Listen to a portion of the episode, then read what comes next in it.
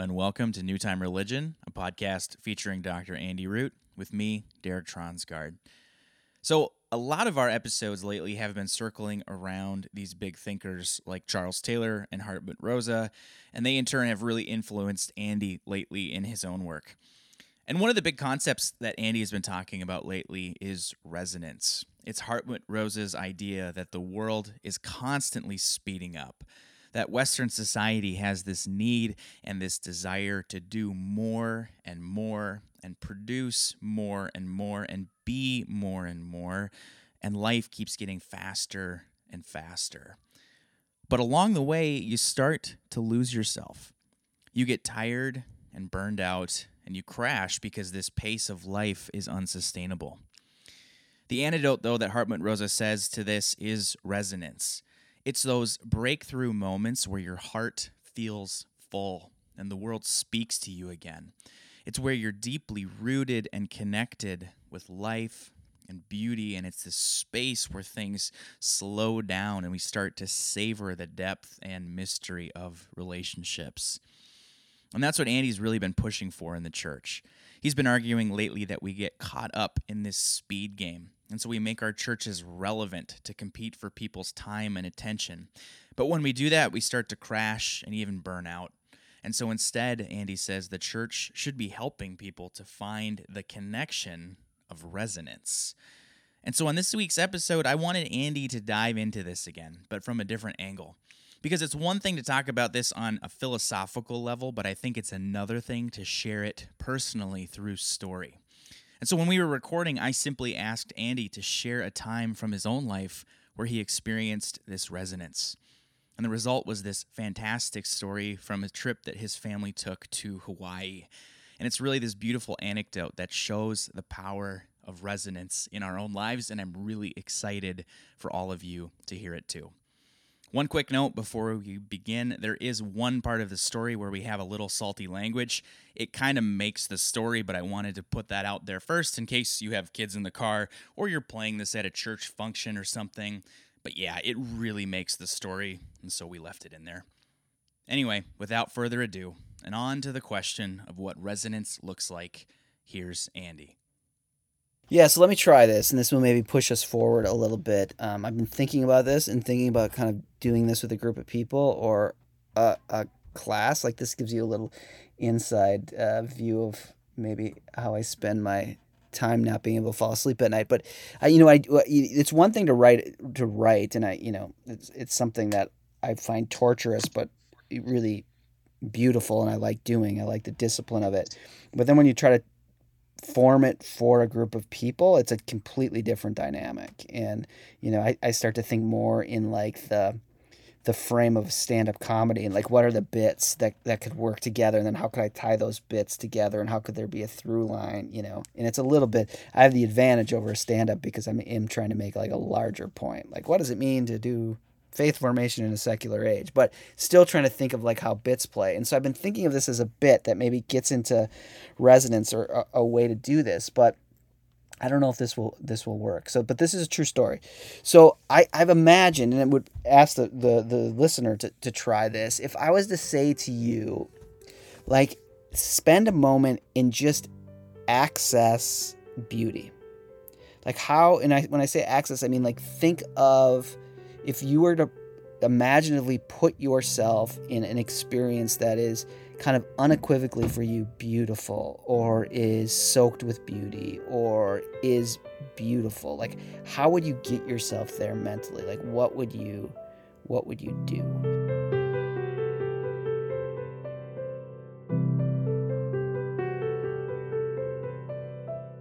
when I think to myself, like, how do I access beauty? Which, again, you know, like, sidebar to this, this is a huge theological question.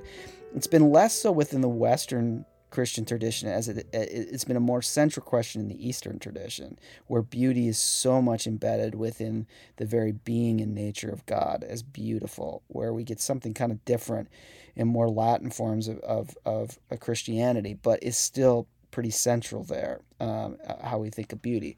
So if I was to try to access beauty, this is what I would do. I mean, we were, um, is I would think of, I would think of something natural. I would think in the in the way I would try to get myself into beauty is I would think of the place that feels fundamentally beautiful to me, which are the Hawaiian Islands. And then I would think back to being in the water in the Big Island. I would think about the Big Island. And then I'd start thinking about this experience that my family had when I was on sabbatical and we went and we did 10 days on the Big Island. And what happened, the backstory to this, and this is all leading up, Derek. I, I see you getting really nervous. This is all leading up to me actually answering your question. Derek never gets nervous. So, um, but so we had this experience. We're on the Big Island, and we decide. I think my kids at this age, you know, they're like, yeah, maybe sixteen, and and Maisie's probably she's what fourteen now, so she's probably twelve, and so we decide that we're there's this there's this advertisement for swimming with the dolphins that you can you can get on this boat and you it was fairly cheap like 30 bucks a person or something and you get a half an hour and this boat finds these dolphins and you jump in them and you swim with these kind of wild dolphins so we signed up to do it. But Maisie uh, had spent so much time in the pool that she got water in her ear and then got an ear infection and it became pretty bad and we had to take her to the emerg- uh, to the urgent care and put her on antibiotics to take care of this uh, to take care of this issue with her ear. Well that coincided then with our time to go with these dolphins right? So uh, we couldn't go so I decided to stay back with Maisie, and they wouldn't give us our money back or switch all four of us, but they're like, well, two of you could go later. And so we decided we'd go our last day, giving her time to get her ear better. But Kara and Owen needed to go now um, when we had it planned. And so they went, and it was fine with me. I, you know, Maisie was just looking at an iPad in the sand, and I was, you know, reading. And they came back, and Kara, and this is classic Kara, just had – she said it was the most amazing experience ever. Like you're taken out in a boat, and she said, and then they, they find this school of dolphins, and then they race ahead of them, and then they drop you off with a snorkel and you look down and it's just nothing it's just all blue. You're just surrounded by blue. And then all of a sudden you see these dolphins coming up. It's like it's like the screensaver on your apple tv you know like it, these dolphins. And then she said she had she said it was the most transcendent spiritual experience. She said i started swimming with them. And all of a sudden this dolphin and i were eye to eye and we had this look and we had this moment and she you know she is a mystic so she kind of like cries and it's just like pure beauty beauty to her.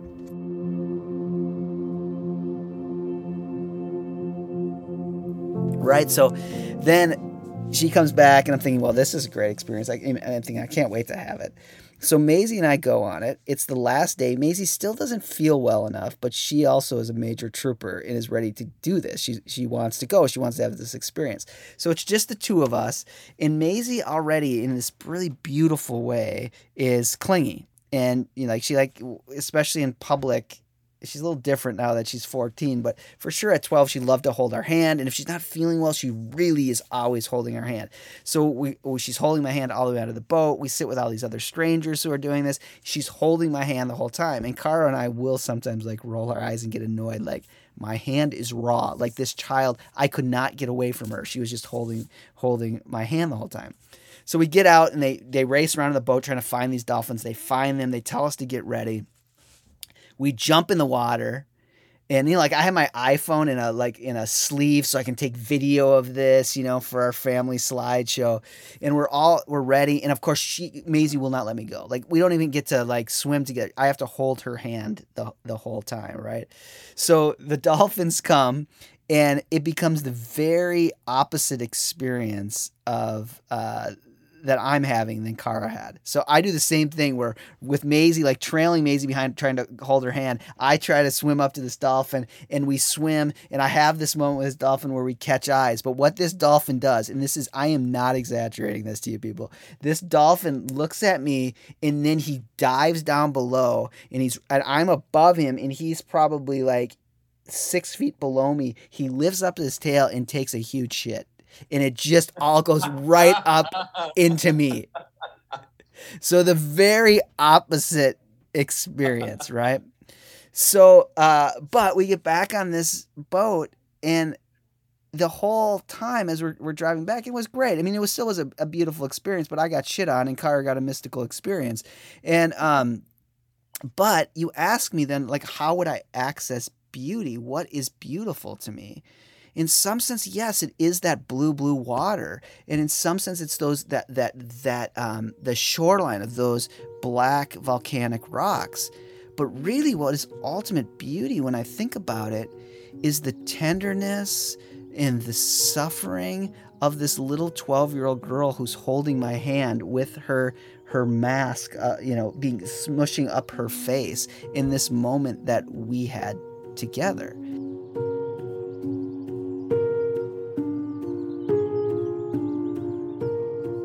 So what I'm trying to get at here is it, it, was an experience of resonance for me, but it wasn't like fundamentally, it wasn't like Kara making eye contact with the dolphin. What was ultimately beauty, beautiful for me, or how I would access beauty, and this is like fundamental, I think, to my theological project, was the encounter of her personhood of being with her, of the way that that being together was laced with the sufferings and pains of time, of circumstances, of awkwardness, but also of, of utter beauty. The the fragility of that time together was was really beautiful. And it was an experience of resonance that to me was a deeper a deeper sense of feeling connected and taken up by being with her in in the in that in that moment. It was more fundamentally beautiful. And I think that is Rosa's point that someone could do some really significant theological work, like to think of David uh, Bentley Hart's work on beauty and think of resonance next to it as a, as a kind of uh, a social form of action and how those come together. Um, because Rose, I think, does think that there is a form of action that connects us so deeply that that's uncontrollable that is elusive that is transformational. And um, it is also inherently at, at times inherently uh, about suffering. Um, but even experiences of suffering can be beautiful and this moment was was filled with as much suffering as it was joy and and not in the way like hammer on your thumb or pushed into grief but of this uh, this fragile moment of the two of us together. Not quite the epic moment of going eye to eye with a dolphin. It was quite the opposite of that, but nevertheless, the the interconnection, the the boundness to one another, um, the fact that uh, we'll never get that moment again. Like I'm not sure she would she would hold my hand like that again now at 14, and I'm sure 10 years from now i'll be thinking about that moment you know and it and the impetus of it was you know a, a, very painful situation for her having an earache and i'm not sure that she would feel it as an emotively emotionally great time but it was a time of resonance because there was a deep um, interconnection and it was a it was a pure gift New Time Religion is a podcast featuring Dr. Andy Root, produced by me, Derek Tronsgard. We're just starting our new season, so you can look forward to a bigger batch of episodes coming your way very soon. And if you want some more Andy content in the meantime, you can check out his YouTube channel where he recently put out some great videos for congregations that break down the bigger ideas of Charles Taylor and Hartmut Rosa and others that we talk about regularly on this podcast. You can also swing over to Amazon and grab Andy's three part series of books on the secular age. The trilogy is complete. You can also grab all of his other books, pump up those book sales. Uh, but thanks again so much for listening, and we hope you'll join us next time for another round of New Time Religion.